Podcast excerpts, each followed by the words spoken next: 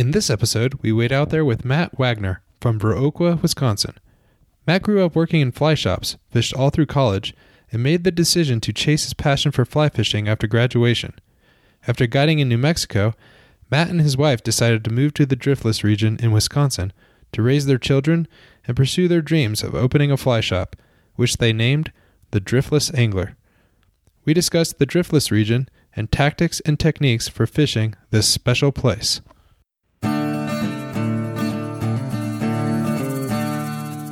Welcome to the Wade Out There Fly Fishing Podcast.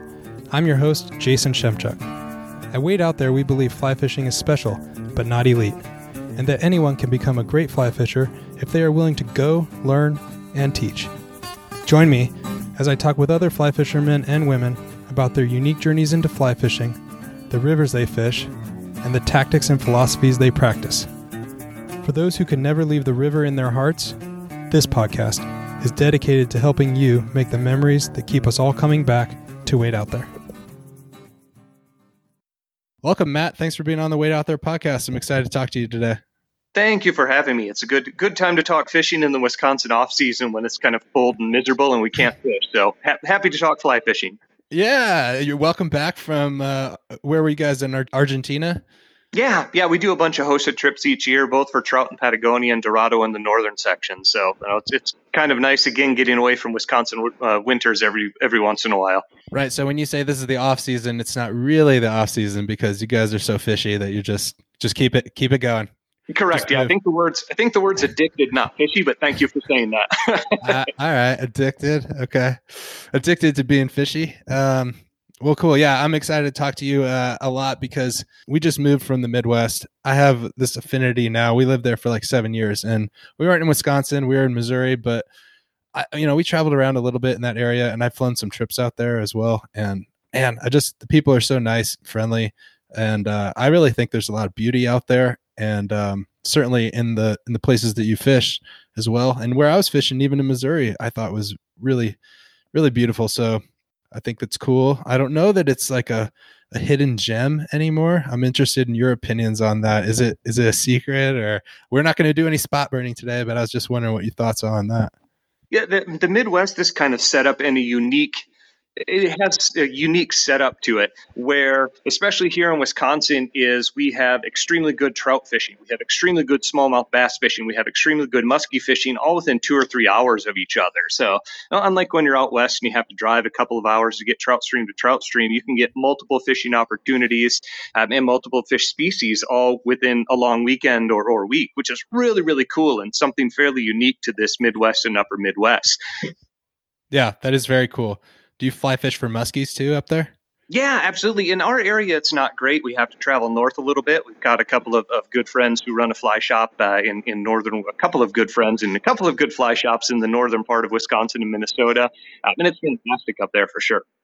Can you talk to me a little bit about how you ended up in the Midwest and where you're from originally? Because this is not your uh, growing up home. And I know you spent some time in New Mexico. And uh, I'm interested in that in that journey and how it took you out to that area. The the shortened version of the journey is my however first. however long you want it to be, Mat. It's up to you. it, would, it would get really boring if I told the long one. okay, all right.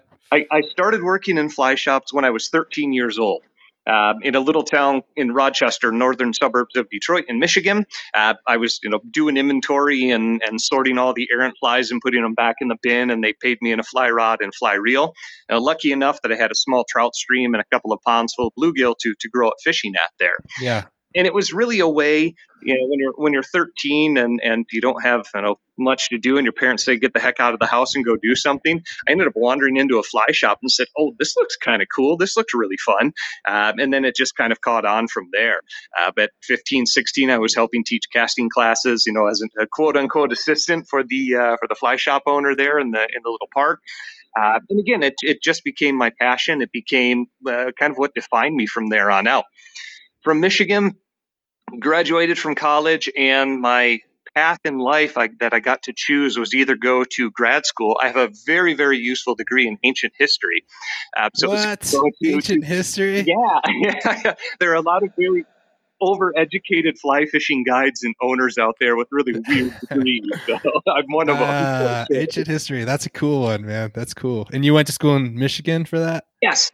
Were you fishing a lot during that? Oh, I, I, I think I spent two weekends on campus my entire college career. So I was fishing every single weekend and, and, you know, packing my courses so that I had Monday, Tuesday, Wednesday classes so I could have three and four day weekends to go fish. So yeah, yeah, I was bit, bit by the bug hard for sure so after after graduating, I got my undergraduate degree, and it was either go to grad school. I had a professor that really liked me that had a, uh, a job out west somewhere at, at, grad school, or go live in Fernie, British Columbia, and help somebody start a an outfitter business and guide business there. Yeah. So I chose the the trout bum life, and I was lucky enough to spend a, a, full season in Fernie, British Columbia. Again, I was quote unquote working, but you know I wasn't really. Uh, it just was a trout bum for a season, and, and, helped a good friend of mine start an outfitting business up there. And I had to find a real job after that. Uh, when I was on spring break, I forget which year, it doesn't matter. I went down to Taos, New Mexico, and fished down there. I'd never been there before. Wanted to see Taos, do some hiking, do some fishing type deal. Um, so that's I, I, spent my my spring break week fly fishing in uh, in northern New Mexico. So when I was in Fernie in British Columbia, I knew I had to get a job. I emailed the fly shop owner down there and said, Hey, I'm looking to work, you know, blah, blah, blah, et cetera, et cetera. And the one insider bit of information if you ever want a job in the fly fishing industry, especially okay. as a guide, always tell people that you're willing to work in the shop as well. You know, don't just say I want to be a guide. Everybody you know, wants to be a guide, but a little bit of time in the shop and, and giving shop owners breaks is a very, very good thing. So, anyways, so I emailed the uh, the owner and said, "Hey, I'm looking for a job." Said, "Yeah, come on down and and take a look." Again, long story short, as I moved down there for four or five years, managed a shop guided down there. Uh, you know, met my wife. We had our son down there, uh, and we were just looking for, as you said in the Midwest, kind of a better place to to raise kids. Taos is awesome; it's fantastic. Um, like any ski town, it, it, has all of its own problems, uh, but we kind of wanted to get back to to the more quote unquote family friendly Midwest here. I you don't have to. I mean, I know exactly what you're talking about, man. I mean, it is a really really nice place. I love the Midwest. Um, I was we ended up moving to a ski town, but uh, you know, I don't know. We just we always wanted to be in the mountains, so here we are. But um, I think it's uh, when you said you went fishing on spring break, it reminded me. I I also went on some spring breaks fly fishing. I think that is maybe indicative of someone who kind of really like fly fishing. If you're if you're passing up uh, some of the other spring break destinations. Absolutely, go. yeah. The, the addiction is real when you're bypassing. You know, your life choices involve fly fishing and, and not going to, uh, to, to other functions. I, I never went to a college football game. Had that discussion with my wife actually this past week, and, and I have never been to a college football game when I was. I love it. College, I, I love it. Fishing, so. I got a lot of I got a lot of respect for you. That's awesome. Thank you for being uh, polite. yeah, I had to go to football. Game. They made me. I had to march in in uniform and stand and uh, yeah, it was a different uh, different scene. But uh, all right, well, okay. So now you're in Taos. You decided to move to the Midwest. Was it a given that you're going to open a fly shop? Was that just the next level? I mean, did you and your wife talk about that as a as a big step, or because?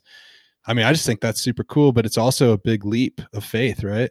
Absolutely, positively. And you had asked before if it's a hidden gem here anymore. And in some circumstances, it, it is for sure. Now, this is yeah. our 16th year of having the shop here. We did move here specifically. 16? 16, yes. Yep. Nice. That's awesome, man. Congrats. That's well, cool. Thank you. Thank you. Thank you. And we did move here specifically to open a fly shop. I wouldn't say that it was all set in stone. Obviously, we did our research, talked to some local guides, talked to the uh, the DNR here, et cetera, et cetera. Um, and now that we're 16 years in, I can say that we actually we visited this town and did our research, but we had our business plan, our initial loan, and and uh, our first orders before we had ever wet a line here. We never fished here we opened we opened the shop without ever having fished here, which is not smart. But um, again, we had some people helping us out. We had some people, you know, giving us information. Um, we knew it was an up and coming fishery here in the Driftless. Uh, it's a really cool, really unique fishery that's being taken care of on every level. So when when we had our son, we were sitting in New Mexico saying, "Where can we open a fly shop?" You know, where can we look to be able to raise our family, um, to be able to open a fly shop where there isn't already super saturated with fly shops? And I came back in, in my brain, I came back to the, the guy that I grew up fishing with is from South Central Minnesota originally. And when we were fishing, I've been fishing with him for about 30 years. When we were fishing together, we'd say, Where would you have a fly fishing business of some sort? You know, and when he got rid of the goofy ones of trying to find some hidden tailwater down in Tennessee or, or you know, uh, Mongolia or somewhere in Australia or something goofy like that, the spring creeks of the driftless area always came up in conversation. He knew of them because he was from Minnesota and had fished them. I only knew of them at that point by reputation. And that was kind of what I had in my mind. Uh, and when I pitched that to, to Jerry, my wife, Jerry, she looked at me and, you know, said, why the cuss word would I ever move to Wisconsin? You know, she's from the West Coast and, and never really been in okay. the Midwest. And I don't want to move there. It's winter, it's snow, it's boring. What do they, they have peas there, which is good. You know, that, that actually was a selling point for both of us. But so we came here and visited the town, uh, again, having done some research and talking to some people, and fell in love with it. The town's fantastic. You had mentioned yeah. earlier that you know the Midwest friendly is it's almost like taking a step back in time where people still wave on the streets and stop and say, "Oh, you know, where are you from? You know, what do you yeah. do here?" Type deal. It's really, it's really cool. It's, it's very, it's really, very really cool. interesting yeah. culture for sure. So we fell in love with the town, and um, you know, this was right after the economic kind of crash and disaster. So. Yeah we found a really nice building for sale and just kind of said, okay, let's do this. Let's pull the trigger.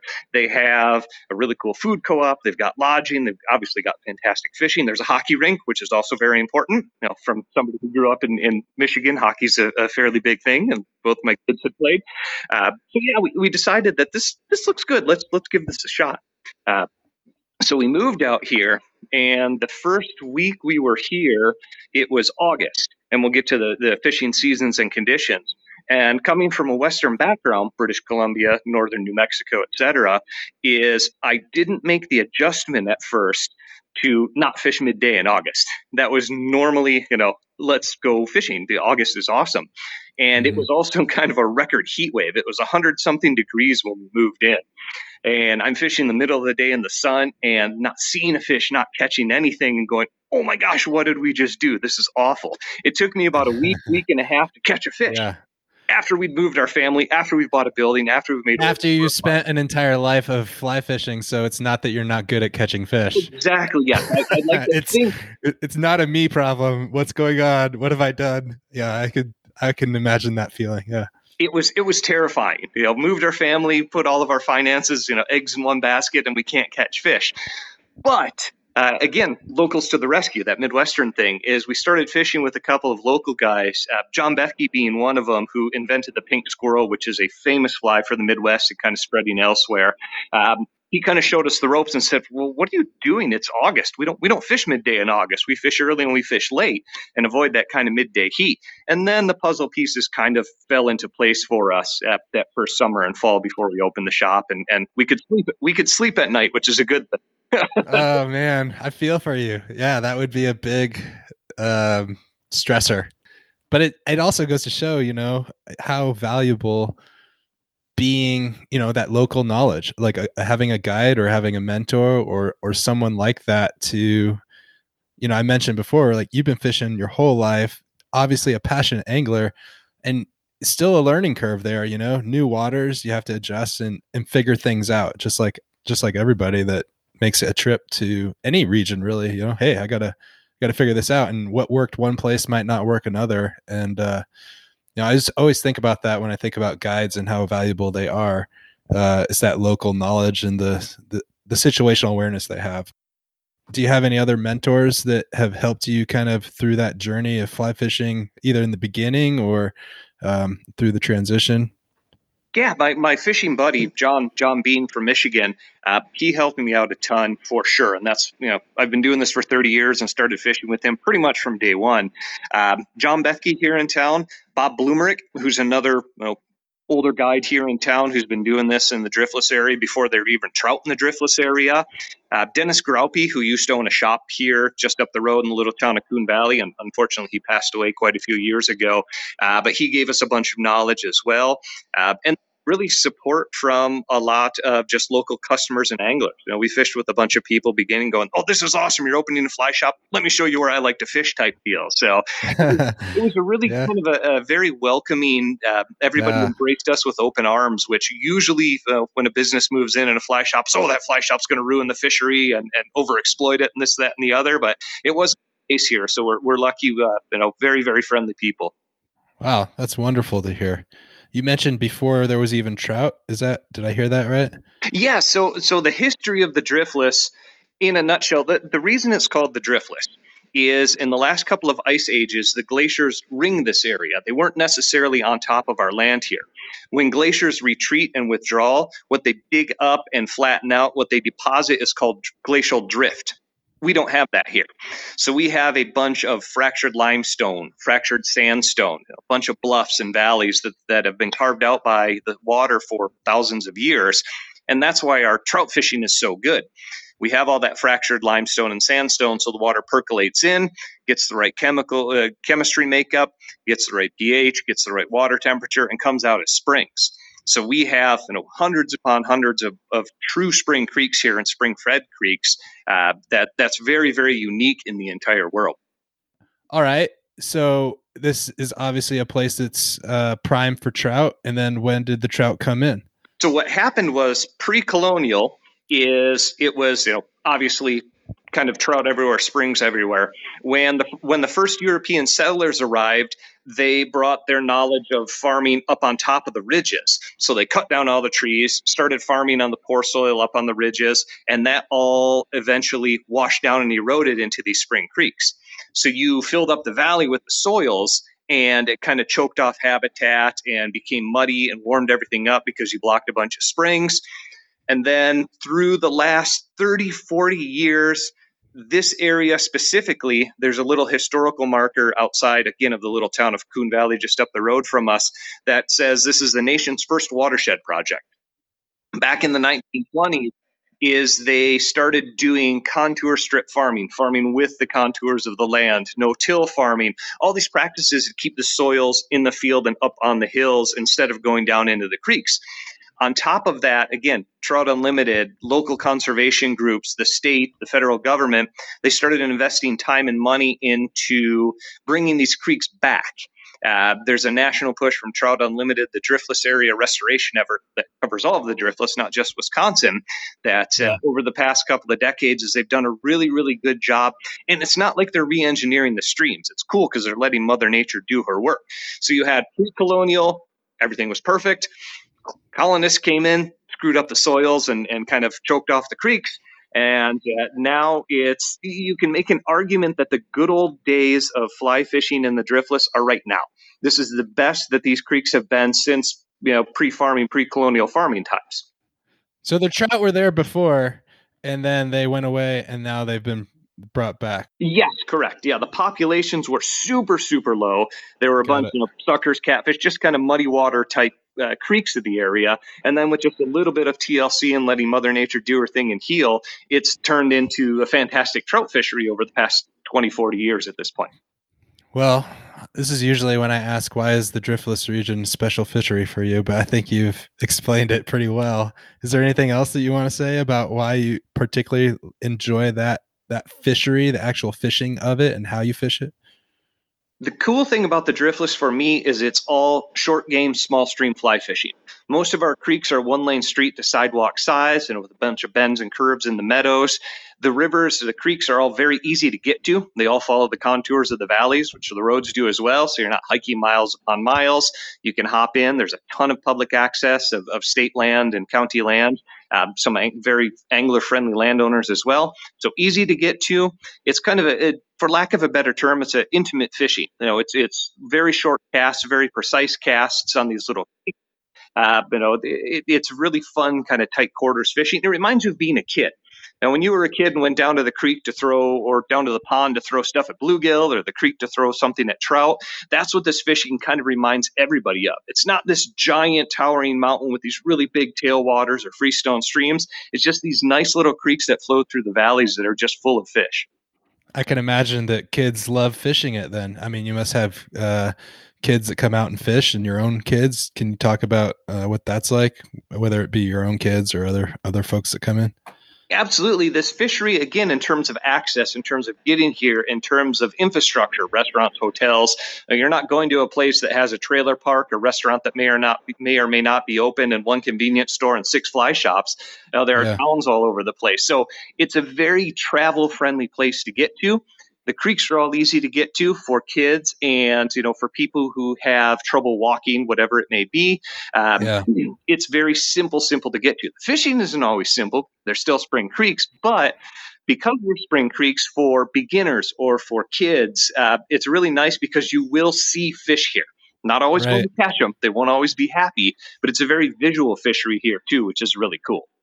And it's my perception that it would be nice place for kids to kind of they can walk easily. It's a you know it's a it's not difficult to take them and it's safe. You know, there's no like real treacherous rapids and things like. There's nothing that's going to really be too uh too crazy for kids i guess or or like you said if you have trouble walking or something like that it seems like a comfortable place to fish to walk and see fish and be challenged uh, in my in my estimation, especially with kids, I guess. Absolutely, yeah. Big, wide open meadow streams. Uh, there are no real rocky boulders or anything. If you're up to your chest, you're in the deepest part of that creek. So, you know, very slow moving spring creeks. It's a very gentle fishery which translates again well to beginners or you know uh, kids if their if their attention span isn't fishing, fishing, fishing. There's tons of other stuff to do and kind of look at. Uh, yeah. And then the ease for um, anglers that uh, have trouble walking or elderly, they're they're easy to get into. There aren't massive hikes. You don't have to have any special equipment. You're not getting in and out of drift boats the whole time. You're having a leisurely walk on a little meadow stream. You might see a few cows, but that's uh, that that's it is it a place where you're constantly having to learn and adjust or is there kind of rhythms and patterns that that apply kind of seasonally that you look for? Definitely your overriding seasonal uh, patterns that you have.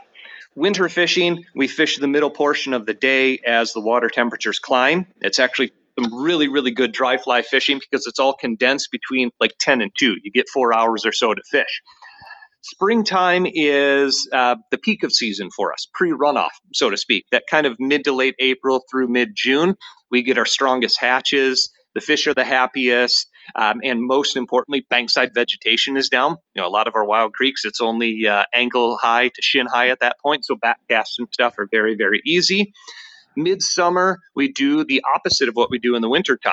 You know, in an extreme, we'll fish five to nine in the morning, take a midday break, and then fish five to nine in the evening as well. As it's a water temperature game at that point. Uh, yeah. And then fall gets good again, uh, like spring. That's mid to late September through the end of the season in Wisconsin, middle of October. Again, a peak of fishing. In Minnesota and Iowa, they have some different rules. You can fish a bit later in limited capacities, um, but it's it's in Wisconsin, it's nice in the fall. They close it down for spawning. They're all brown trout and brook trout here in Wisconsin. Uh, they haven't stocked in 20 something years, so they're all naturally reproducing or, or native in case uh, in the case of some of the brook trout.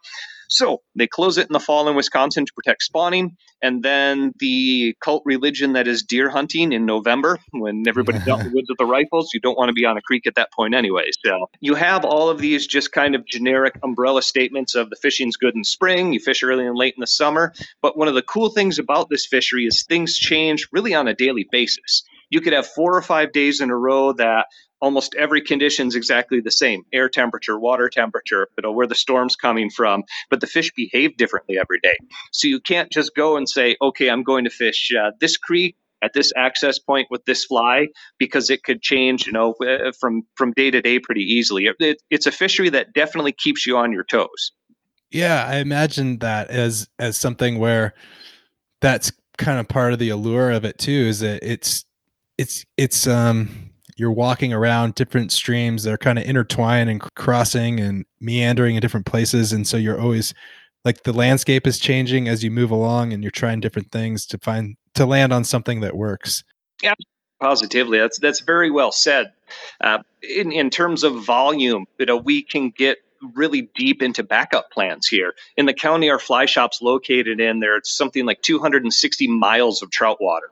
And each yeah. one of them has kind of a different feel to them. That's crazy. And they're all these little, you know, yeah. little streams and but the miles and miles. That's awesome. Yep, exactly. And each one will have a different weather pattern. You know, it could be raining in Valley A and then bright and sunny in Valley B and shaded in Valley C. So you can kind of pop around and, and throughout the day wow. pick and choose where your best fishing is going to be. Now, obviously, if you spend enough time here, you learn kind of which one's shaded on a sunny day and where the winds uh, are blocked by the bluff faces. But if you're having a bad day on one creek, you're not stuck on that creek in the driftless area. You can drive yeah. 5, 10, 15 minutes and have two or three or, or more creeks all within easy access to you, which is really, really cool. That's super cool, man. You mentioned storms. So I remember some pretty gnarly storms where we were in Kansas City. How do the storms affect the way you fish? Is that is that something that happens a lot? Big thunderstorms, big snowstorms, things like that? So the, the first two years we opened our fly shop, we had two thousand year flood events here. oh my goodness gracious! Unfortunately, that's becoming the new normal. We're not getting those nice light rain showers anymore. It all comes at once, and you know is a mess and blows roads out, and knocks things over, and cows get washed away, et cetera, et cetera. The nice thing about our fishery is it's fairly resilient to that. You know, obviously you're going to lose land and structures and you know, things of that nature. But the actual fishery and the creeks themselves, they bounce back very, very quickly. Because being meadow streams is most cases the water has a place to go. They go out to the fields. Uh, after these heavy rain events, you can actually see trout cruising through cornfields eating worms that are coming up from the soil, which is pretty interesting. But the the fisheries rebound from these big rain events fairly quickly and the the nature of our soil and our rock is water soaks up here extremely quickly you have that fractured limestone you have that fractured sandstone so our general rule of thumb again one of those umbrella statements is that for every inch of rain it's only going to take 6 to 8 hours to get back to total clarity Hmm. Water clears out really, really quickly here. So you can have a two, three, four inch rain overnight, and by midday, it most of our much of our water is fishable. Uh, but some of the headwater stuff, there are some that clear out a little bit quicker.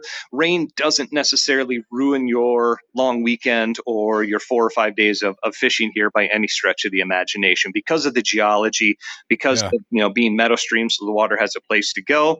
And as much as we all love that bluebird sky and crystal clear water where we can see everything in the creek, you want a slight stain for the best fishing out here fish are more comfortable. Uh, yeah. you know, they're they're not seeing every shadow and spooking on everything. So a day or two after these rains, when we have kind of that pea stain to even a light chocolate milk stain, the fishing's fantastic, even on the surface still. Cool.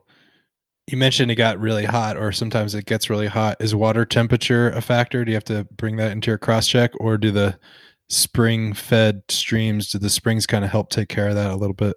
the springs definitely take care of it, and there are a handful of our creeks that stay temperature stable regardless of if it's 110 degree today or if it, or if it's a hmm. negative 40 degree day.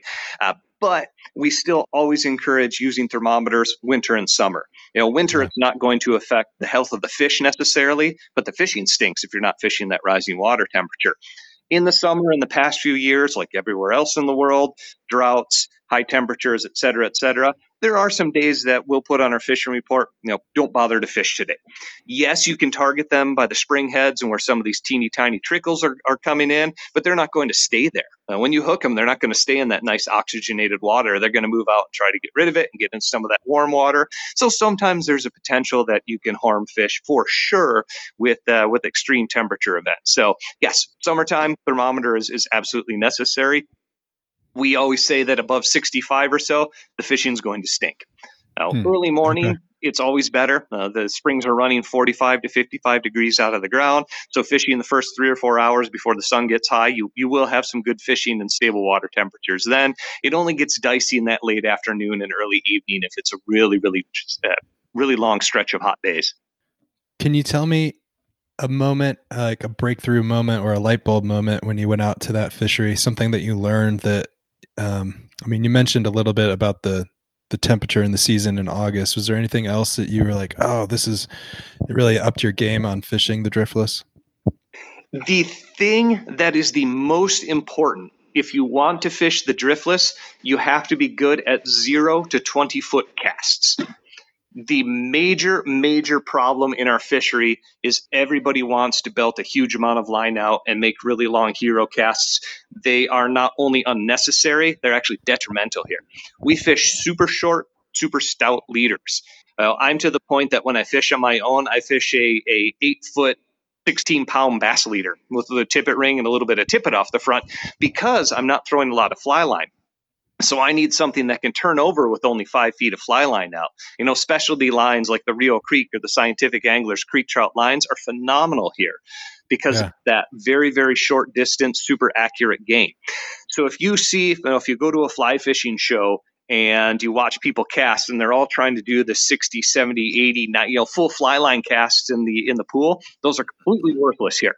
You want to be able to hit you know very very small sections tuck into undercuts whatever it may be. If you're good at 20 feet you you will be an excellent angler at the driftless. What size tippet do you usually put on? So we do have spring creeks here. Most of our fishing is done with 4 and 5x they're not super duper leader shy. We don't fish fluoro here. Part of it for environmental reasons, and part of it is you don't need it. You know, there you don't catch three times more fish when you fish fluoro. Uh, so you don't have to go super super stealthy with your tippet. Now, obviously, if you're fishing finer tippet, you're going to catch a few more fish. You're also going to lose a few more flies, which fly shops love. Uh, but you don't have to fish that really teeny tiny stuff here. All right, well, that's good to know. I would have thought. Uh, um, I probably would have went the other direction. I would have gone real light with my tippet just because uh, I don't know. Um, if I'm a beginner eh, tire, which I am, slightly below average, I would say, maybe approaching average. Is there a couple flies that you would recommend that I could tie if I was coming out to fish with with you and your folks, Mat? Anywhere in the driftless area, the number one food source for trout in the driftless are scuds. Really? Okay. Yeah. Yep. So scuds are extremely important. Simple size, and they're they're not huge. They're not tiny. That 14, 16, sometimes down to 18s if the water's low and clear. But a gray or a tan scud with some weight on it is fantastic. If you only had one fly to fish in the driftless, it would be a scud of, of some sort. Cool. So obviously, well, it, it's a more caddis centric fishery. Our mayfly hatches are good. Our caddisfly hatches are a little bit better. Uh, okay. The one surprising hatch that we get kind of late May into into the middle portion of June are crane flies. The driftless crane flies are phenomenal. That's ah. again about a size 16 or 18, so it's a smaller crane fly than, than most anglers are used to. Uh, but a yellow to an orange 16 to 18 crane fly, that in that kind of late spring, early summer, that's a phenomenal hatch to fish and can sometimes last through the entire summer there. So scuds are the most important followed by your caddis flies, obviously both subsurface and surface, uh, and then your crane flies on the surface. And then this is a fantastic terrestrial fishery. We start fishing terrestrials in January, February. Obviously, they're not around. That's more of an indicator at that point. But since we have a ton of meadows, uh, you know, cornfields, woods up on the hill, so we do get a ton of terrestrials, ants, beetles, grasshoppers, crickets, all that good stuff. Usually that that starts showing up in that late April, May when our peak of our season hits as, as the ground kind of dries out. Uh, so fishing, you know, hippie stompers. Andrew Grillos' fly, the hippie stomper, is a hippie stomper. Yeah, yep. that is a great name for a fly. I have not, I've not heard of that. That's yeah, awesome. A hippie stomper with a scud down below, and you will catch fish all year long in the driftless here. All right. Yeah, I'm used to hoppers, real late summer type of thing when they start coming out in the fields, uh, in in the places that I've I've mostly fished. Uh, you mentioned crane flies. I haven't I haven't looked at tying a crane fly.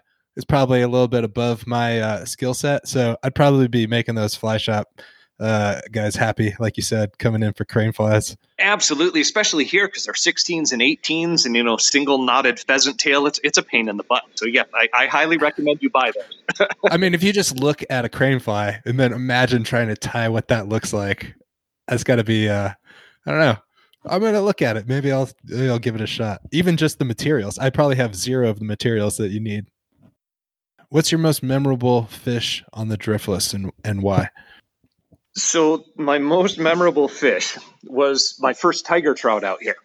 Tiger trout are wild here. They don't stock them. It's you know a, a, hybrid, a sterile hybrid between brown trout and brook trout, and they're super super rare in in the wild. They're just crazy crazy rare. And it actually took me 12 years to land one. I had clients land them, you know, all my other guides, my, you know, everybody else was landing them going, Oh, when are you going to get your tiger? When are you going to yeah. get your tiger? And, and they're not huge. You know, my, mine was only about eight inches, but super, super pretty, beautiful color yeah. on them. Uh, so that is by far my most memorable fish. You know, tiger trout are like, they're more rare and, and cooler to catch for our fishery than, you know, 20 inch fish. There aren't a lot of huge fish here. So those big fish are awesome, but catching an actual wild tiger is really, really special here. Is there anything you can do to try and catch a, a, tiger versus other than just fish more? Is there certain streams that have more of them, or is it just is a unicorn, man? Just hope for the best. Total, total unicorn. it's a lot of luck. Well, obviously, if you're fishing kind of the more headwater creeks where there are some brook trout present, then you know, yeah, they okay. can successfully spawn and make them. Uh, but it's it's such a crapshoot. That makes sense. That makes sense. Um, if you could only fish the driftless two days. And I know this is going to be painful for you because you're a passionate driftless angler, but uh, only two days on the driftless. Which two days would you fish, and how would you fish it? If I could only fish two days, only two, I would say sometime in early June with crane flies because the crane fly bite's so much fun. You can fish a little surface crane fly, you can dead drift it, you can twitch it, you can strip it like a streamer, and fish will eat. So definitely that June crane fly hatch. And then my other favorite days to fish are actually midwinter. Our season opens the first Saturday in January, which is insane because it's Wisconsin and we can have 30, 40 below days. But when yeah. the conditions are right, when you get you know, 25 degrees and sunny or 35 degrees and cloudy, you get a little bump in the, the water temperature midday. That four hours of midday fishing can be some of the best dry fly fishing you'll get all year long because it's constant. Wow concentrated cool. midge hatch, and you're the only ones out there. You know, I can say this because I live five minutes away from a dozen streams. I don't have to travel in the winter, but that winter midge fishing is awesome. And actually, midwinter is one of the best times to catch significantly larger fish you know, throwing leech patterns or small streamers, you can get those 16, 18, 20 inch fish to bite midwinter. You know, it's it's a an, hardy angler's time of year. It's cold, it's miserable, uh, but you're only fishing four hours. You know, that middle portion of the day is water temperature. It's nice to get outside. You don't sure. Any other anglers out there, and it can be phenomenal. So, crane fly hatch in the summer, and then midges and streamers in the wintertime. How are you fishing those leeches in the winter? Are you stripping them or drifting them, all the above, or you got to get them down low? Uh, how's that look? So typically, we'll fish, we'll cast them into the riffle and either dead drift and twitch, so they're just moving a little bit, or a really, really slow, long strip. You don't want them swimming super fast because everything's basically dormant at that point. You just want to put a, a, side of beef in front of the fish's mouth and, and say, hey, there's something really tasty to eat. You better eat it because uh, your calorie intake's low right now. So, very, very slow leech presentations in the wintertime. All right, fair enough. Before we move on, anything else that you want to share about the driftless uh, and why you like to fish it, or things that you think people should know about the driftless region? So I think the main point of the driftless itself is you have hundreds upon hundreds of miles of trout stream with very, very good access. There's a lot of public access here, and it's all easy to get to. You know, you don't have to drive hours. You don't have to stay in the middle of nowhere. Um, there are other things to do outside of fishing. The, the, the fishery itself rebounds after big storm events, et cetera, et cetera. So it's a very angler friendly fishery if you're hunting for big fish, this isn't necessarily the place to come. We say most of our fish are hot dogs here. Your average fish are 8 to 12 inch wild trout in teeny tiny creeks. Obviously, we have some larger than that. We have some smaller than that too. Uh, but it's just a really neat, easy to get to wild fish fishery here. Very cool.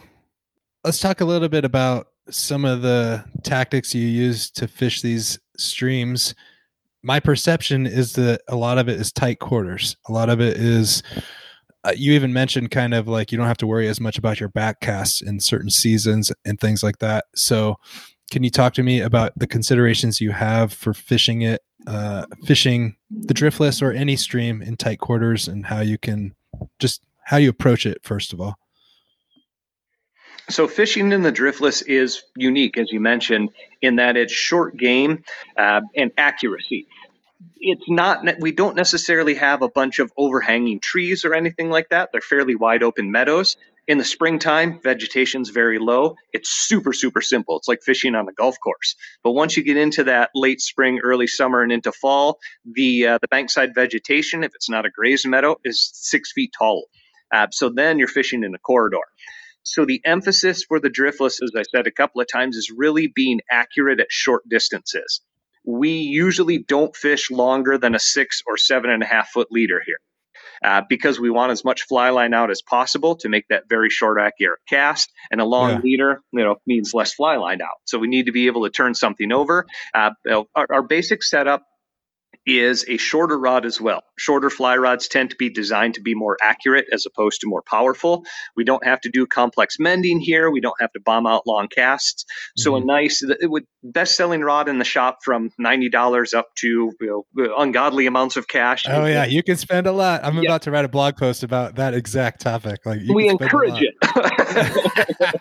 the best rod to buy is our fifteen hundred dollar bamboo, whatever yeah. But but all joking aside, so any fly rod uh, that's about eight foot four weight this is the best selling rod in the shop. It okay. can toss hoppers, it can toss leeches, it can toss tricos on, on finer tippet, but it gives you accuracy and uh, couple that with a very short leader. Our foundational leader is a seven and a half foot 3x or seven and a half foot 4x leader, and then tippet ring to a short bit of tippet or just tie some tippet on there, not some tippet on there, however you like. So again, the main consideration here is practice your casting at a very short distance and be able to be accurate. There are some days that it's a game of inches here. You know, if you're one inch off the bank or where you need to be, the fish aren't going to eat. Just a, a one fly width over to the to closer, and the fish will eat type deal. I would imagine uh, at least I'm getting a lot of my flies back. At least when I am having my inaccurate cast, like I could probably go get it. Uh, it's in the it's in the grasses. I can reach it. So maybe I'm losing less flies. But uh, you mentioned fishing in a corridor. That seems very challenging to me. Like I'm imagining these because they're they're turning right. So you, you have to kind of look for straightaways or or or a place where you can cast in an area where it's you know I guess you're not casting that far, so maybe it's not as much of a factor. But uh, you're just kind of kind of walking with the stream and casting straight away. A lot of uphill or upstream casts and kind of stripping down as it goes. Do you worry about lining fish? Is that you know spook them easily? Yes, absolutely. And you hit the nail on the head is is even when you're fishing in those corridors, the casts are so short that it doesn't matter too much. Uh, right. But yes, everybody here is fishing upstream, and obviously you don't want to put your fly line over fish. So, but there's not much room. There's not much room to to not do that. So I can definitely buy your game of inches statement for sure. What about spooking them with? Um, how do you go? How do you approach not spooking fish with just with your wading or you're traveling up and downstream, that type of thing? Easiest way to answer that is be as stealthy as possible. You don't need to crawl on your belly to get to fish. You will catch more fish if you do. You don't need to cast from a kneeling position. You'll catch a few more fish if you do. You know, you don't necessarily have to walk super, super slowly through the creeks. You can focus on the riffles where the broken water is, and, and fish will eat just fine there. But the stealthier you are, the more you blend in with the environment, the more fish you will catch. It's not necessary on 90% of the days to, to be you know uh, hidden from them so to speak. Uh, but a little bit of slow down a little bit uh, you know don't wear bright colored clothing kind of the normal stuff. Don't cast shadows is even more important than color of clothing. Uh, but if you're not throwing shadows on the water not moving really quickly and not making a ton of noise you'll be fine here Again, you yeah. can take it to whatever level that you want, uh, but you don't have to be, you know, commando crawling on your belly to uh, to approach these creeks. What level are you at? Mat, what level are you at? Not, oh, I'm lazy now. okay. I just walk up and take a couple of casts. yeah.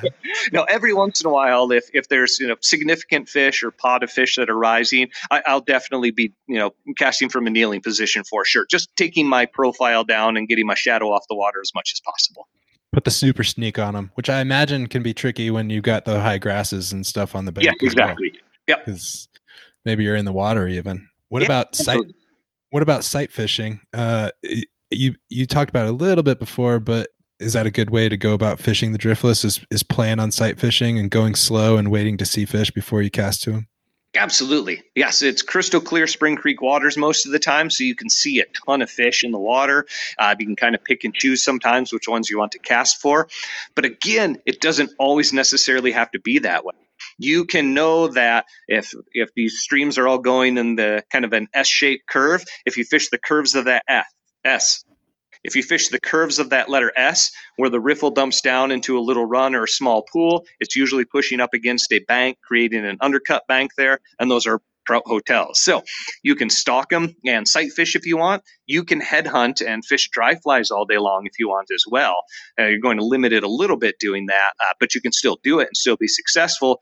Or you can lazy fish and just fish those undercut banks below riffles all day long. And either way, whatever your style of fishing is, you you can have a good time out here. Okay. Cool. Before I ask you my last question, Mat, how can people find out more about what you are doing, uh, your fly shop, maybe schedule a, a trip or just follow what you guys are up to?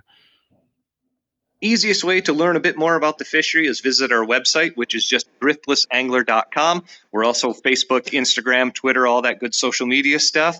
Um, and even though we're closed in the off season, we're always checking messages and uh, emails and all that good stuff. All right. Last question if you could go back to when you first started fly fishing, um, what advice would you give yourself? One more tactical piece of advice, one more philosophical that would help you progress as a fly fisher? I think one of the biggest mistakes that I've made, and I think a few anglers make this uh, as well, and this is a Midwest perspective, so it's a little skewed, is focusing solely on trout fishing. There are so many more opportunities out there. Uh, bluegill specifically, I wish I would have fished more bluegill. You can work on your casting. They're far more forgivable. They're far more abundant. You know, it, it just it's it's kind of a good foundational thing, um, as well as a way to up your skill set for any species that you fish for, be it freshwater, saltwater, you know, trout versus carp, whatever it may be, is to kind of diversify the number of species that you chase with the fly you learn a ton by fishing for something other than your your preferred species. Yeah, 100%. What about more tactical? For tactical, it's going to sound everybody says this, every guide says this, every fly shop owner is practice. I wish I would have practiced more when I was first starting and practice at multiple distances too. Now, going out there and, and taking a couple of false casts and going, oh, that was really fun is a lot different than having a marker at 20 feet, 30 feet, 40 feet, and making sure you're fairly accurate at all those distances, at different winds, being able to cross body, just giving yourself more tools in the toolbox obviously casting is the foundation of everything fly fishing. You have to be you know kind of nutso and, and love to do that to begin with to be a successful fly angler but you can't progress or be very very good at anything without a ton of boring foundational practice stuff. Get the blocking and tackling down. Uh, exactly that's good advice from someone who didn't watch a football game in. Uh, I understand the metaphor, though. yeah, yeah. Uh, thank you, thank you for coming on that journey with me. Hey, Mat, I really enjoyed talking with you. I love this area. I want to go fish it. Um, it sounds beautiful, and uh, thanks for taking the time and being on the podcast. My pleasure. Thank you for having me. Thanks for listening to the Wade Out There Fly Fishing Podcast. You can learn more about some of the topics we discussed in today's episode show notes. For more fly fishing ideas, stories, and artwork, check out my blog and online gallery at wadeoutthere.com. If you want to make Wade Out There a part of your own fly fishing journey, please subscribe and share. Until next time, wade out there.